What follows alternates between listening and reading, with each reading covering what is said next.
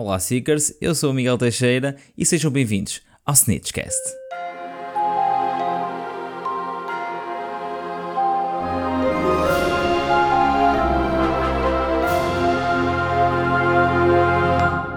Este podcast foi criado com o objetivo de falar sobre o mundo mágico da J.K. Rowling e eu quero abordar aqui tudo aquilo que seja histórias, teorias, factos interessantes, curiosidades, entre outros temas.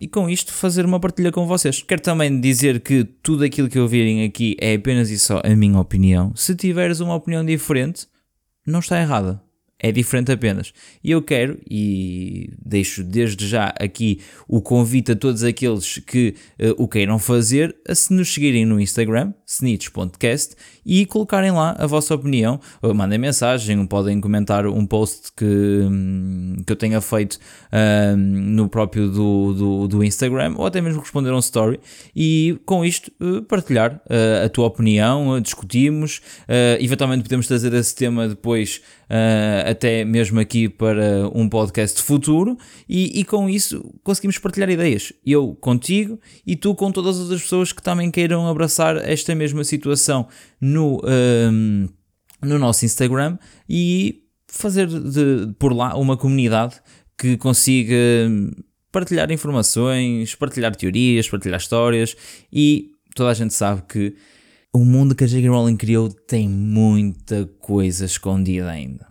Ainda. Ainda agora temos Fantastic Beasts e existe muita coisa que nós ainda não sabemos, nem de perto nem de longe. Aquela mulher, aquele cérebro é qualquer coisa do outro mundo. Continuando.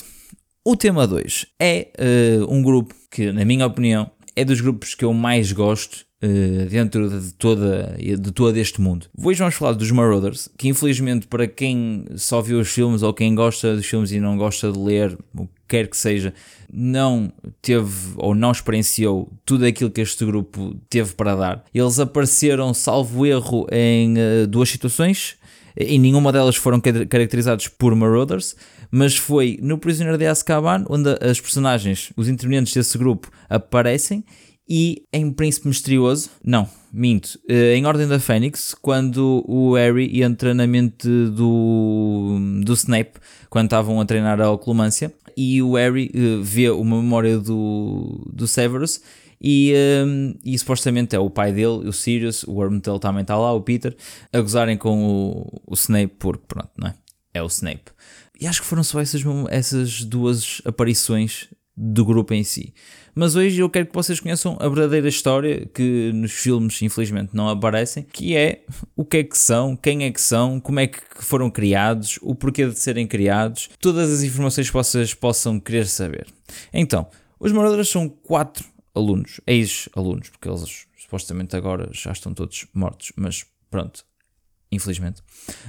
Um, são quatro alunos de Gryffindor. O grupo foi criado inicialmente por uh, James e Sirius, que, que se conheceram no, em, no Hogwarts Express, e desde o primeiro momento em que interagiram um com o outro foi Love at First Sight. Nunca mais deixaram de ser amigos, uma amizade extremamente leal, uma coisa que toda a gente adorava ter, ok? Aquilo era vida ou morte, e eu tenho a certeza que o James morria pelo Sirius e vice-versa.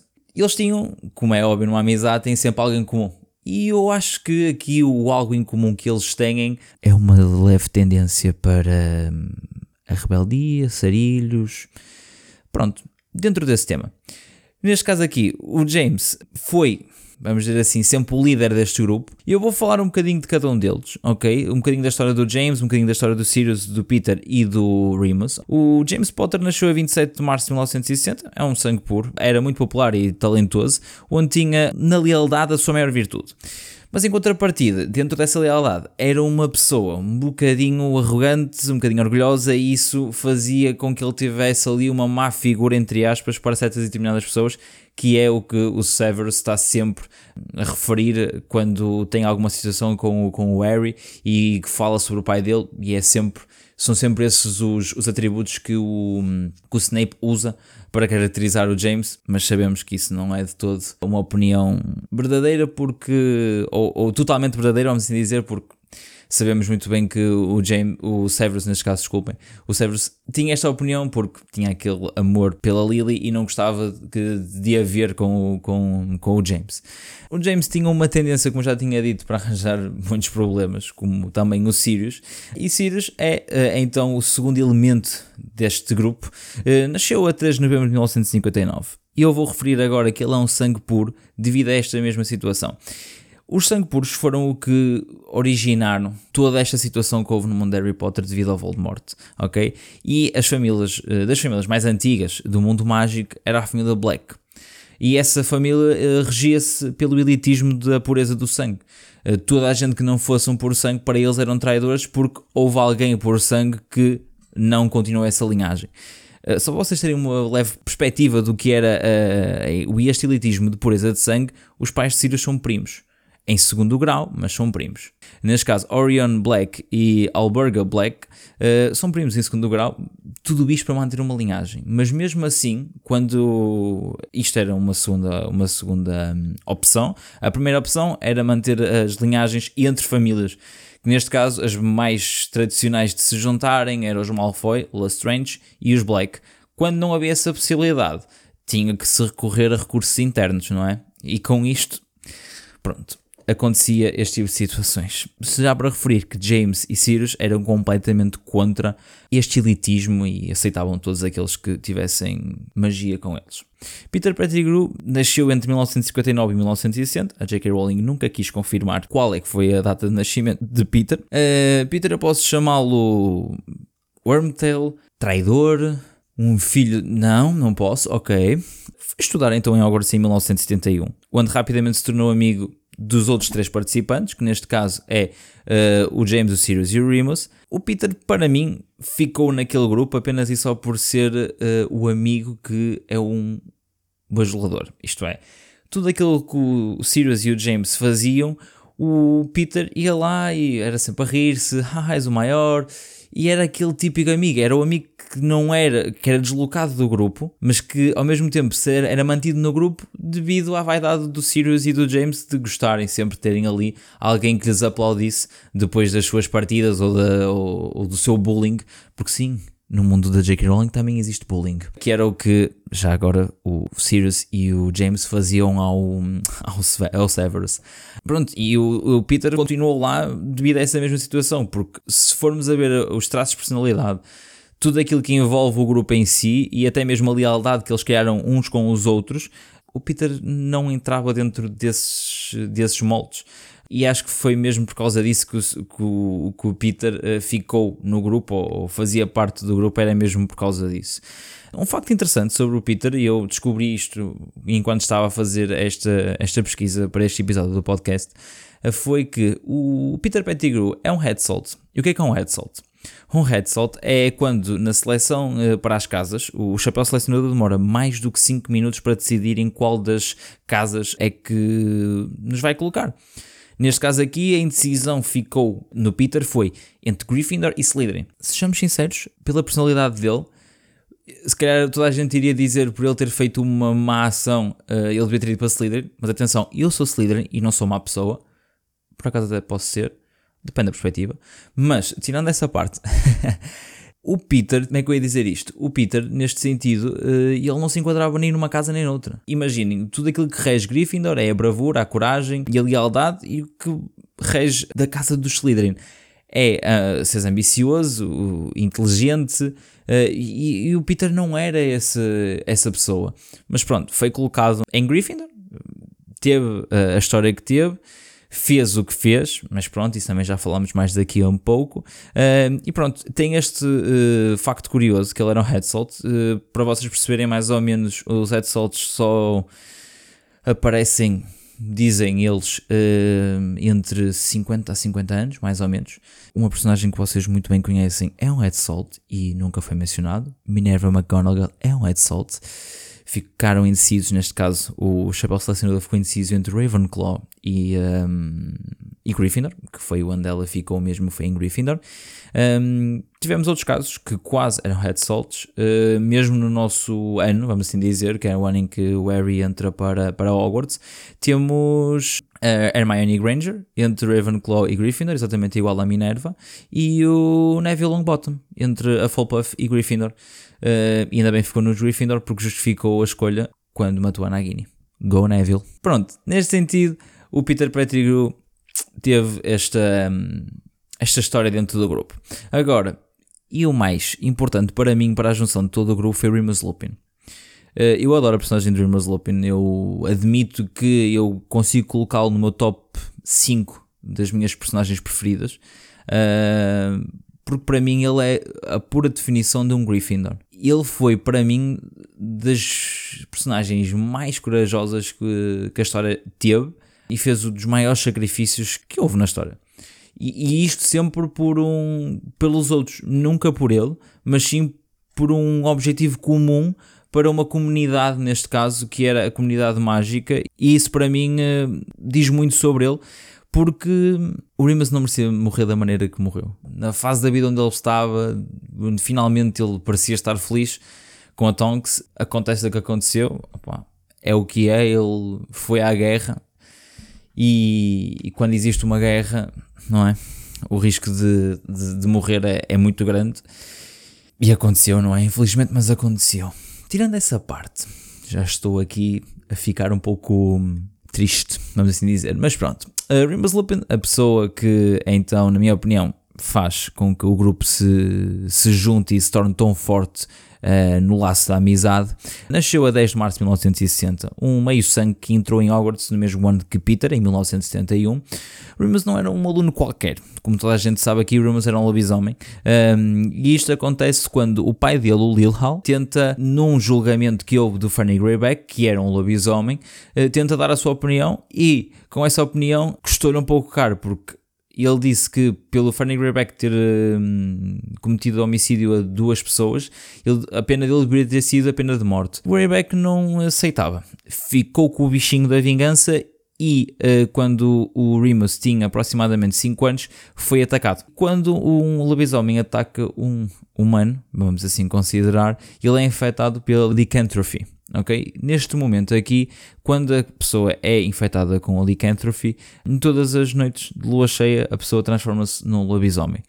Lupin teve essa situação que não correu, vamos dizer assim, tão bem, porque quando foi para Hogwarts teve que ter uma necessidade especial em que o próprio Albus Dumbledore, quando isso acontece, é o primeiro a dar uma solução, e a solução foi dar um sítio onde o Lupin se conseguisse transformar sem trazer danos colaterais, isto é, colocar a vida dos alunos que estão em Hogwarts em, uh, em perigo e outras situações. Nesse sentido, quando Remus foi para, para Hogwarts, teve um sítio especial, como eu tinha dito.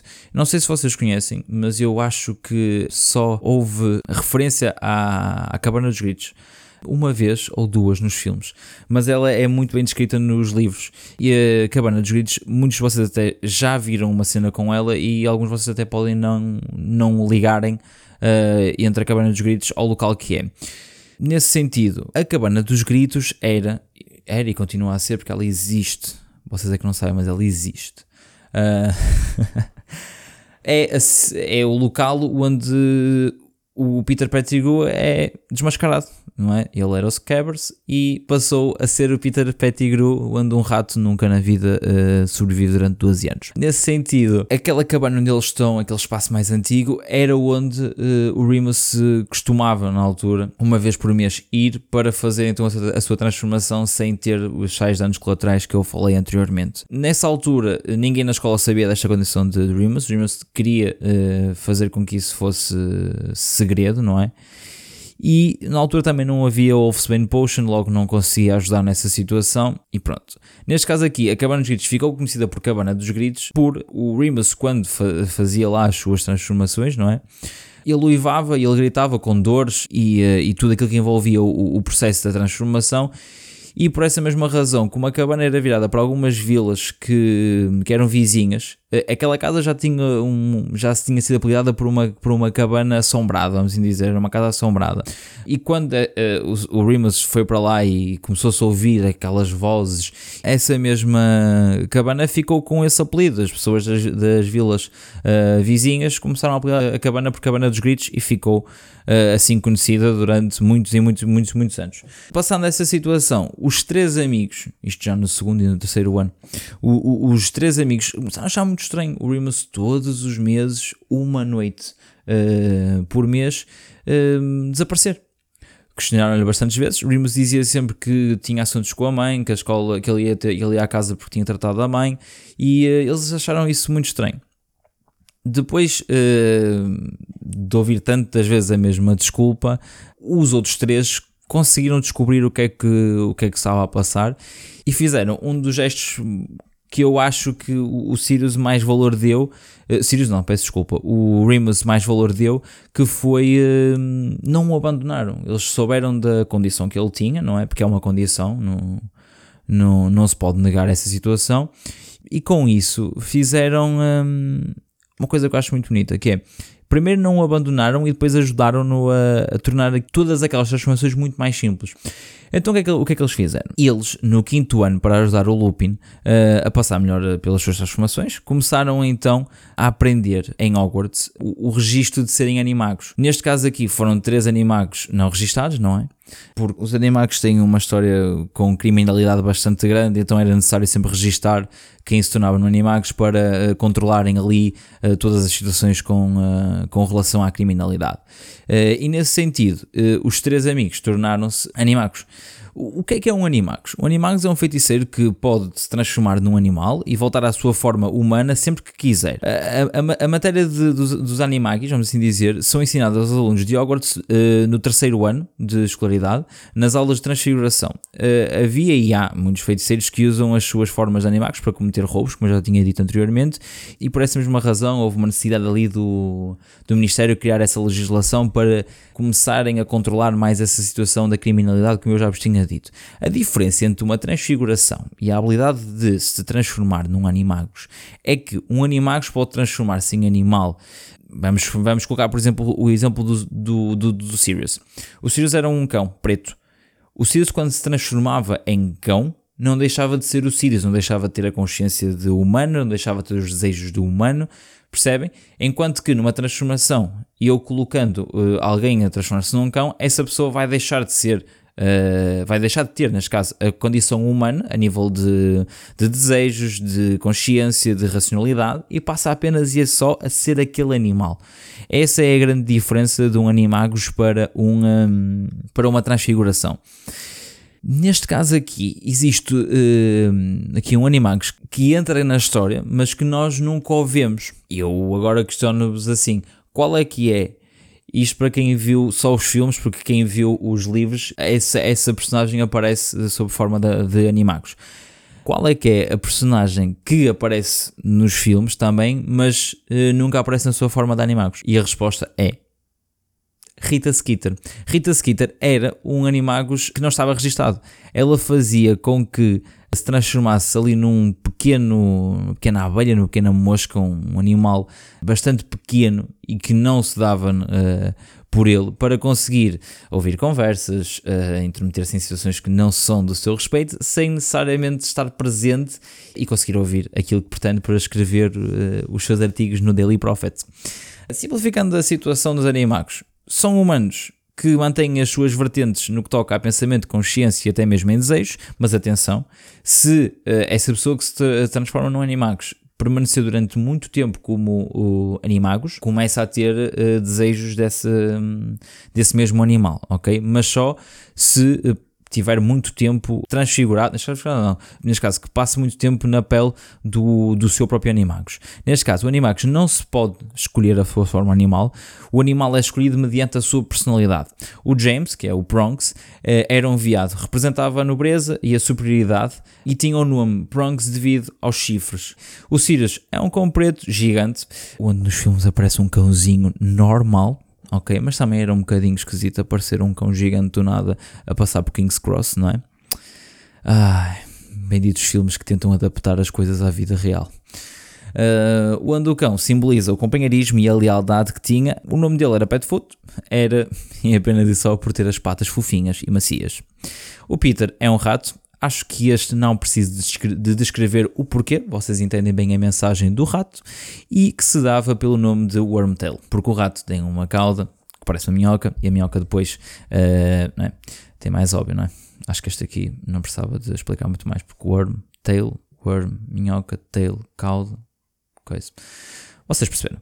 Uh, Lupin, que não era um animagos, mas sim um lobisomem, dava-se pelo nome de Mooney, porque lua, inglês, moon, Mooney, vocês entendem, cabeça na lua, coisa e tal. Pronto. Tudo isto vocês entendem, e por essa mesma razão eles um, criaram as suas formas de animais, não é? Para conseguirem ajudar o, o Remus nessa situação. Todo este grupo tinha um, vamos considerar aqui um, uh, um alvo principal, ou neste caso, preferido que era nem mais nem menos do que Severus Snape. Os Marauders uh, tinham sempre alvos para fazer bullying mas uh, Severus era aquela pessoa que eles adoravam. Foi alvo do, das partidas completamente ridículas que estes dois faziam. Eu posso vos dizer que o James fazia muitas destas partidas, vamos assim dizer, a meu ver, para conseguir chamar a atenção da, da Lily que muitas das vezes estava com o, o Severus, não é? Que eles eram uh, amigos na altura, e uh, o James fazia isso mesmo para se mostrar, não é? Com toda esta situação, o Snape também não era nenhum santo, ok? Não, não vamos pensar que, pelo que os filmes contam, que o Severus era um coitadinho que teve um amor. Uh, e é verdade, atenção, eu não estou a dizer que o, o Severus não é uma personagem que no seu interior era uma pessoa incrível e exteriorizava outra pessoa completamente diferente, mas também não era um santinho por, não é? Ok, neste sentido, o, o, Snape também não era nenhum santo, não é? Uh, depois de algum tempo ele começou a querer repostar uh, dessas partidas que o James e o Sirius lhe faziam e muitas das vezes era aquele repostar de fazer queixa, tentar tramá-los a descobrir que eles andavam a fazer e por aí fora. E há uma vez em que o, o Sirius tem, tem uma ideia uh, de fazer uma partida. E o que é que o Sirius faz? E isto para mim foi a partida mais grave que aconteceu dentro de toda uma panóplia de, de partidas que o, o Sirius fez. O Sirius quis que o Snape ouvisse uma conversa que ele estava a ter com, com outras pessoas, eh, onde comentam que havia uma passagem secreta no Salgueiro Zurzidor. Este nome para mim sempre foi muito difícil de dizer. Para mim, acho que é o, o nome mais difícil para dizer em todo o universo de Harry Potter.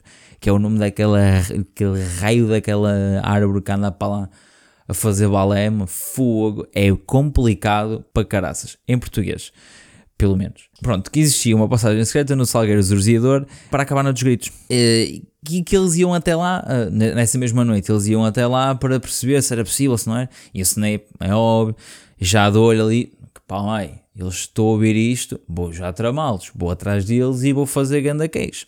Só que há um grande problema, que foi... O Sirius, como sempre, uma pessoa inteligente. Então o que é que ele fez? Ele escreveu exatamente a noite em que o Remus se transformava em lobisomem. Para quê? Para assustar o, o, o Severus. Neste momento, o James, o Sirius, o Peter e o Remus saíram, não é? Porque o, o Remus ia se transformar e o Snape foi atrás. Quando isto aconteceu, eles entraram para a cabana dos gritos e, mesmo nessa passagem do Salgueiro, o Remus transformou-se. Eles já estavam todos em formas de animagos. E nesse momento, o, Remus, quando viu o, o Snape, o Snape ficou muito espantado. O, o Remus, quando viu o Snape, neste caso o Remus, não, o lobisomem, porque o Remus já não estava ali, basicamente. Mas o, o lobisomem ia para atacar o, o, uh, o Severus e o James, pronto, empurrou o Severus para trás, salvou o Severus de ser atacado pelo Remus. Na minha opinião, foi um ato corajoso. Não. Uh, eu acho que foi mais por uma questão de proteção dos próprios amigos e dos próprios interesses que o James tem aquela atitude, não é?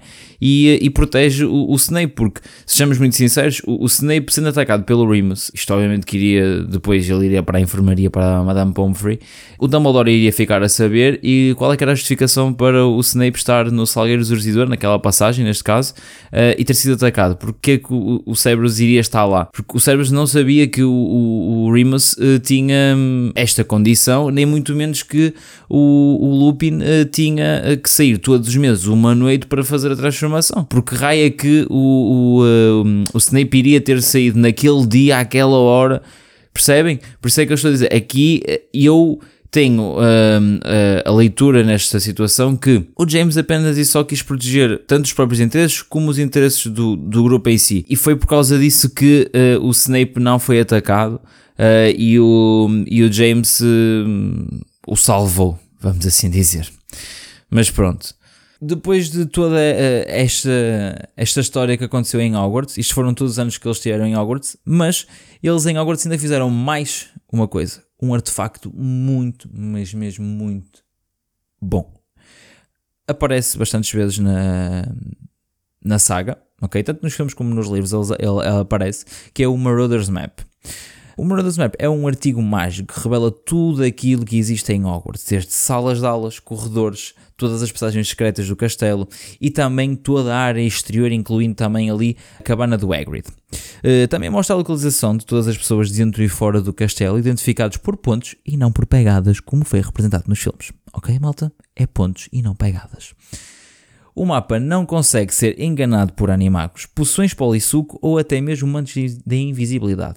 Ainda bem que o, que o Fields não, eh, não sabia usar isto no tempo do, do Harry não é? Não sabia usar nem o tinha, porque os gêmeos conseguiram roubá-lo logo no primeiro ano. Mas pronto, uh, pensem que o Mr. Fields com, uh, com este mapa uh, em funcionamento, se calhar a Miss Norris não, não trabalhava, não é? Pois, também, se calhar ali foi mais uma coisa que a J.K. Rowling colocou para retirar a Miss, para não estar a retirar o emprego à Miss Norris e, e não criar desemprego até no mundo mágico, por isso mas pronto, tirando essa situação. Uh, nem os fantasmas, atenção, uh, tanto os animagos como as pessoas polissucos, mantos de invisibilidade, como eu falei, nem os fantasmas escapavam uh, em aparecer ao mapa. Muito provavelmente foram incluídos devido a um particular fantasma que, infelizmente, repito, infelizmente, não apareceu nos filmes. É ele o Peeves.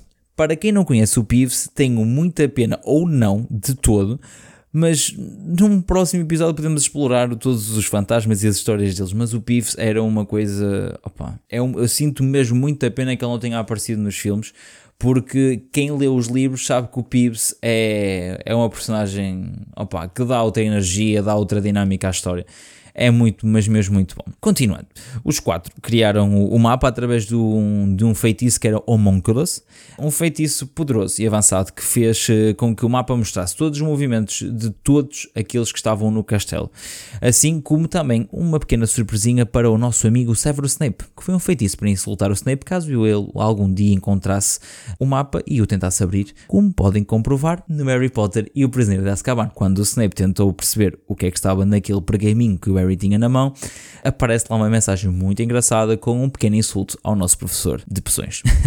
Por isso, eles tinham tudo pensado. A habilidade de Sirius, Peter eh, e James se tornarem animagos permitiu que explorassem os jardins do castelo à noite e sem serem detectados. Porque quem tivesse a olhar para os eh, jardins cá fora não ia uh, identificar não é, os três com as suas formas animagos, até porque eles não estavam registados e essa foi mesmo a grande razão para, para eles conseguirem terem feito todo este mapa sem serem detectados. Agora lembrei-me, e é uma coisa interessante de colocar aqui. Vocês sabiam que o Salgueiro Zurzidor uh, no filme aparece que ele para o movimento com um, feitiço do Immobilus, uh, mas não é assim que ele é um, imobilizado. Supostamente, o facto do Peter ser um rato coincidiu muito bem com as necessidades do grupo porque uh, o Peter conseguia entrar naquele mesmo buraco que existia para a cabana e havia espécie de um botão ou de, um, de uma situação dentro daquele, daquele buraco que fazia com que uh, o Salgueiro parasse de se movimentar e deixava passar o Remus, o Sirius e o James. E era assim que, que eles conseguiam entrar e, fazia, e dava muito jeito que o Wormtail fosse o rato para conseguir eh, passar não é? sem, o, sem o Salgueiro se aperceber ou até mesmo conseguir atingir porque ele entrava para dentro do braquito e não havia problema nenhum. Lembrei-me agora de um, de um extra, ok? Foi um extra aqui para vocês. Uh, neste caso aqui, no interior do castelo, uh, foi mapeado ao longo do tempo com a ajuda da capa invisibilidade do James, como toda a gente sabe, e assim foi criado todo aquele mapa que, que ajudou o Harry inúmeras vezes na sua história, não é? Neste caso aqui, para se utilizar o mapa, tínhamos que pronunciar, neste caso, eh, uma frase. Atenção, eu vou tentar, não prometo que seja completamente correta, ok? Mas para se utilizar o mapa, eh, nós teríamos que, que dizer, não é? Lançar eh, a seguinte frase: I solemnly swear that I am up to no good ok? Não está mal, ok? Mas supostamente é eu juro solenemente que não vou fazer, que não pretendo fazer nada de bom. Uh, e para finalizar a sua utilização, teríamos que colocar a frase, e esta aqui é muito mais fácil, mischief managed, neste caso, sessão terminada. Eu tenho que começar a treinar estes termos em inglês. Hum, ok, Miguel, começar a. porque é mischief managed, man, managed, managed, managed, tipo, não entendi esta. Mas uh, neste caso aqui são estas as duas frases. Espero que tenham ficado bastante agradados com o inglês, que é muito bom. Há certas coisas que eu consigo dizer bastante bem, mas há outras que, pronto, opá. Experimentem ler os livros em inglês como eu estou a fazer e, e percebem que é um, um quebra-cabeças desgraçado porque o, britânico, eu estou a ler a versão britânica e os britânicos não conseguem ter um, é que eu ia dizer, um palavreado comum, ok? É sempre um palavreado muito rico. Continuando. Depois de se de acabarem, não é? Eh, de fazerem o mapa, o mapa só foi confiscado no último ano do grupo uh, pelo Fields e depois a partir daí nunca mais usaram e depois foi recuperado pelo, pelo James, o Fred e o George um, no primeiro ano deles em Hogwarts. Depois de terem acabado os estudos em, em Hogwarts, James, Sirius, Remus e Peter, uh, em 1980, Lily e James tiveram o Harry, ok? O Sirius foi escolhido para ser o padrinho como vocês conhecem do Harry. Uh, todos os morosos fizeram parte da Ordem da Fênix original contra o Voldemort, forçados a esconderem-se. James e Lily uh, fizeram com que Peter Pettigrew fosse o guardião do segredo da sua localização. Onde eu digo já que foi o pior erro que podiam ter feito. Ou não, porque sem esse erro não havia história. Mas ao mesmo tempo, o James e a Lily morreram. Mixed feeling. Continuando. Uh, nesse momento em que eles escolheram o Peter Pettigrew para, pronto, para ser o guardador do segredo, não é? O Peter foi ali pressionado não é? E torturado, vamos colocar aqui umas aspas, uh, por Lord Voldemort para uh, saber a localização de, da Lily e do James. Depois dessa situação, por um ato egoísta, que foi o que o Peter fez, foi um ato egoísta porque só se quis proteger ele próprio e não quis saber dos amigos, que muito provavelmente se fosse o contrário, nunca na vida diriam onde é que o Peter estava e, e morriam pelo, pelo próprio do do Peter, como consequência dessa, dessa cobardia ou dessa falta de coragem que, que teve o, o, Peter, James e Lily foram uh, assassinados nas mãos do, do Lord Voldemort numa tentativa de proteger Harry, que, uh, como toda a gente sabe, conseguiu escapar com um pedacinho de Voldemort dentro dele, mas conseguiu escapar uh, e conseguiu fazer aquilo uh, que muitos feiticeiros, uh, quem dera o Dumbledore ter feito aquilo, nunca na vida, uh, quem dera, quem dera, ah pá. Depois da morte de Lily James, Sirius confrontou o Peter sobre uh, como é que Voldemort tinha descoberto a, a localização de, deles, que era uma localização secreta, não é? E uh, o, o Peter fez o que faz sempre: fugiu. Neste caso aqui, lançou um feitiço, matou 12 muggles, cortou um dedo e fugiu pelo esgoto. E assim o Sirius foi acusado da morte dos Potter e o Peter foi considerado morto, não é? Depois do Sirius ter sido considerado uh, o assassino, ou neste caso a razão pelo qual os Potter foram assassinados, Sirius foi levado para Azkaban sem julgamento, onde enfrentou 12 anos de prisão. que neste caso depois não foram cumpridos porque o, o Sirius fugiu em 93, não é? Prisioneiro de Azkaban, a.k.a. Sirius Black. Uh, neste sentido, o Peter fingiu com sucesso a sua própria morte e continuou a ser a vítima dos crimes que Sirius era uh, falsamente uh, acusado.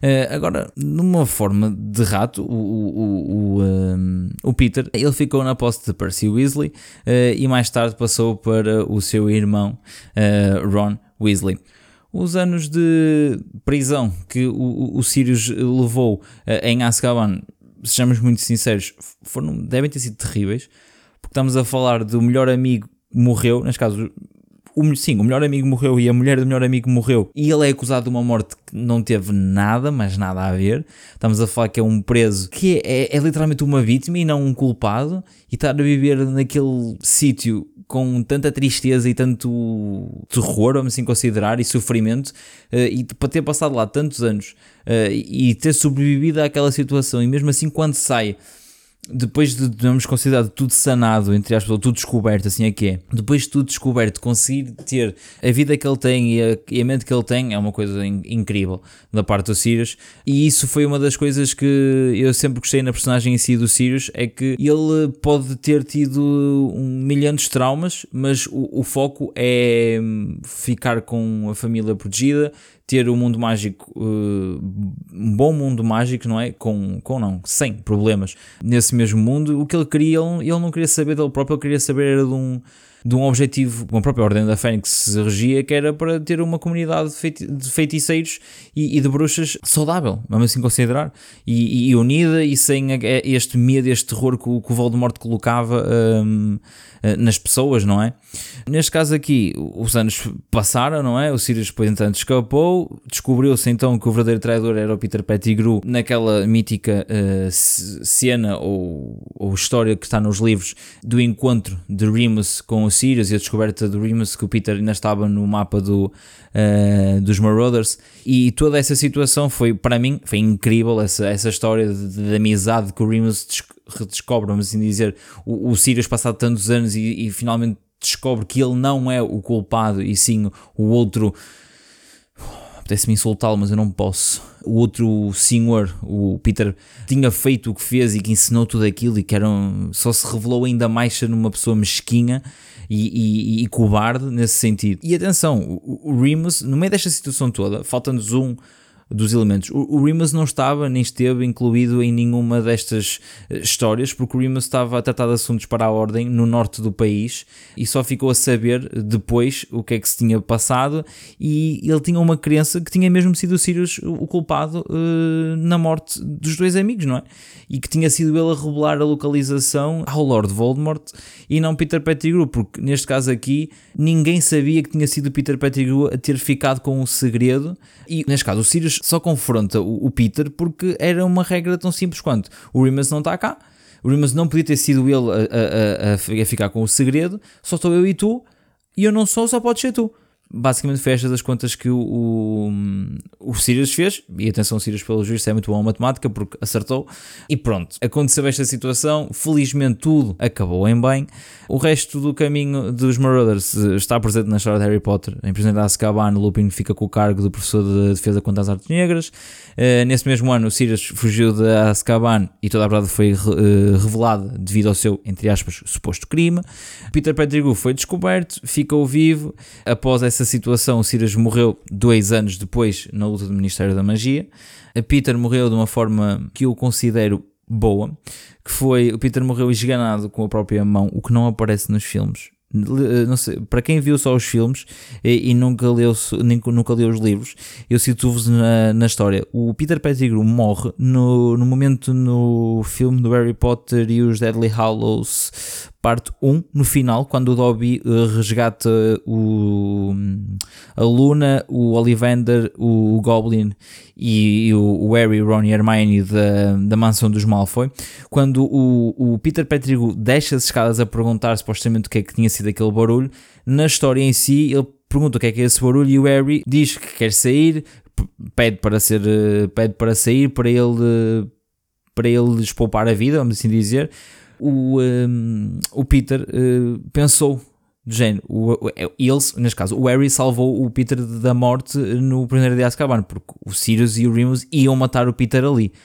O, o Harry, se vocês bem se recordam, é que disse que não, vamos julgá-lo como uma pessoa hum, normal, vamos dizer, uma pessoa comum, e, e ele vai apodrecer em Azkaban. Portanto, ele fugiu, já foi outra, outra situação. Mas, nesse momento, quando o, o Harry, vamos dizer assim, eh, pede o favor, neste caso, uh, pede para, para o salvar. O, Peter Pettigrew, por honra, vamos assim considerar, equaciona na mente dele deixá-lo mesmo, não o matar, deixá-lo sair um, e, e, escapar. E uh, a mãozinha que o, Voldemort lhe deu uh, tinha esse encantamento, que é no momento em que pensaste trair as ideias de, das minhas ideias, neste caso do, do, do Lord Voldemort, tu morres pela tua própria mão. E foi o que aconteceu. E ele basicamente, no momento em que pensa em uh, recompensar o Harry pela bondade que ele teve anteriormente, e ele próprio morreu esganado com a própria mão. E foi aí que eles conseguem, depois do Dobby abrir a, a, porta, não é? Foi aí que eles conseguem, neste caso, quando vocês veem no filme o, o Peter Pettigrew a ir, a, a ficar petrificado, ou o que quer que seja, uh, e a cair, esse momento nunca existiu na história em si. O Peter Pettigrew morreu com a própria mão esganada e só depois é que eles saíram. Continuando, e em mortes, porque sim, todos os Marauders morreram, infelizmente. O James, a gente sabe que morreu na cena inicial da história de Harry Potter, a tentar proteger a família, não é? A Lily e o, e o próprio Harry. O Remus morreu na Batalha de 1998, como eu tinha dito na Batalha de Hogwarts. Um facto curioso, no meio de toda a história dos Marauders, é que Uh, o, o, mapa em si, não é? O Marauders Map, uh, se repararem, a ordem cronológica de morte é inversa. Isto é, o primeiro nome que vos vai aparecer é o Mooney, Wormtail, Padfoot e Bronx. Todos eles morreram, neste caso foi de forma inversa. Isto é, primeiro morreu o Bronx, depois o Padfoot, depois o Wormtail, depois o Remus. Neste caso aparece, muito provavelmente, a J.K. Rowling fez isso de propósito, mas é engraçado de, de reparar nisso. Triste por terem morrido, mas é engraçado por ter essa particularidade ali. Uh, e pronto, uh, é esta a história dos Marauders. Agora faço-vos duas questões. E as duas questões é sobre o Marauders Map, ok? Se o Marauders Map mostra todos os lugares no castelo, porquê que os gêmeos Weasley uh, em Harry Potter e uh, a Câmara Secreta, ou a Câmara dos Segredos, como vocês queiram chamar, simplesmente não usaram o mapa para localizar onde estava a Câmara? Porque eles andaram ali todos feitos malucos, na Câmara, se eles têm um mapa que aparece todos os... Como é que não apareceu? É uma pergunta para vocês responderem, que eu vou deixar um post ou um story com essa mesma pergunta e quero que vocês respondam lá. E a segunda pergunta, que também vai ser dentro do mesmo género, é se no Marauders Map mostra todas as pessoas que estão no castelo, porque é que o Harry nunca conseguiu identificar com o Barty Crouch Jr., o que era Devorador da Morte e que estava uh, transformado em... Uh, o, em professor Alistair Moody não foi identificado, porque supostamente no Marauders Map não, hum, neste caso, as poções polissuco, os animagos, os fantasmas e os manos de invisibilidade não conseguem esconder a pessoa em si, não é? Logo, porquê que isso aconteceu? Estas duas são as perguntas que eu vos coloco e quero que vocês respondam no post ou no story que eu vou fazer no Instagram do, do podcast, que é snitch.cast, ok? E chegamos então ao fim do primeiro episódio do Snitchcast. Eu espero que tenham gostado, realmente. E se gostaram, não se esqueçam de seguir o nosso Instagram em snitch.cast, onde podem encontrar todas as novidades que irão se passar aqui nos episódios eh, e quando é que eles são lançados. Nunca se esqueçam, sábado às 8 da noite. Podem participar também em quizzes que eu vou fazer por lá e também ajudar com os temas ou até mesmo a participar aqui no próprio do podcast com algum tipo de tema que vocês queiram ouvir, ou até mesmo só para conhecer as vossas histórias, para percebermos como é que este mundo entrou na, na vossa vida e como é que isto se tornou algo que, que vocês gostassem tanto, ok? Pronto. Da minha parte é tudo. Até para a próxima semana e não sejam locards. Usem máscara, está bem? Nox.